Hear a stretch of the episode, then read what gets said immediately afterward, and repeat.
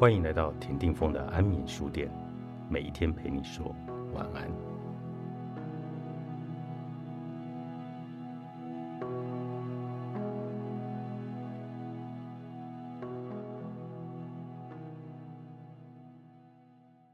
我要撰写关于希望的文字时，感觉胸口发紧，希望能够点燃我们向前迈进的燃料。有另外两个字：绝望。他们说明了一切。艾比死后，我第一次感到绝望。我在第一周的某一天早上醒来，震惊地发现自己竟然在想：我不想活了。我原本总是会感激人生所有的美好事物，所以这可能是我最沮丧的时刻。我不清楚什么东西让我充满了希望，但我知道我不会放弃它。当我回顾第一年写的部落格时，我可以清楚看见希望的曙光。例如，我希望两个儿子有一天会娶到优秀、有爱心、愿意分享心情的女人。最近，我又获得了一种新的希望。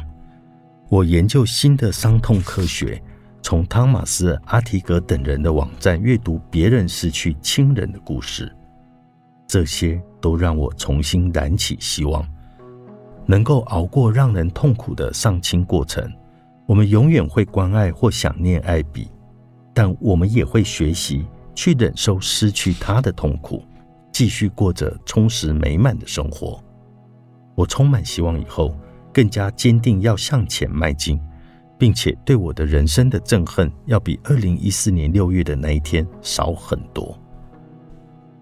最糟糕的事情已经发生了，你现在会保持什么样的希望呢？激励会让我们继续向前。当我听完别人分享他们经历过的可怕事件以后，就饱受激励，可以继续日复一日的往前走。查尼和绍斯威克进行多次访谈以后，发现拥有一个榜样，甚至多个榜样，就是提升韧性的关键因素。人可以在生活中找到榜样，甚至可以将不认识的人视为榜样，只要他们能够鼓舞人心，并经历过类似的事情。我们从战俘那里听到许多这一类的消息。他们被关在监狱里时，会以其他的囚犯为榜样。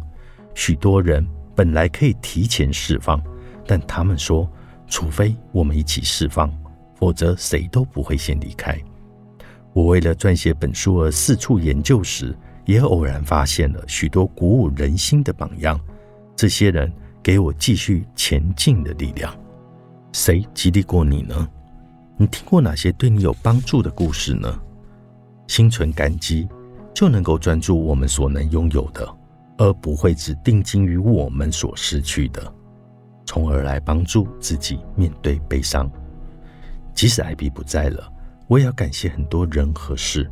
首先，我要感谢还在人世的家人，我要感谢特雷弗、艾德、佩蒂，谢谢他们让我有目标，可以勇敢的活下去。此外，我还要感谢他们给我的爱。我亲爱的朋友莎莉虽然已经离世，但我很感激自己仍然能够继续活着。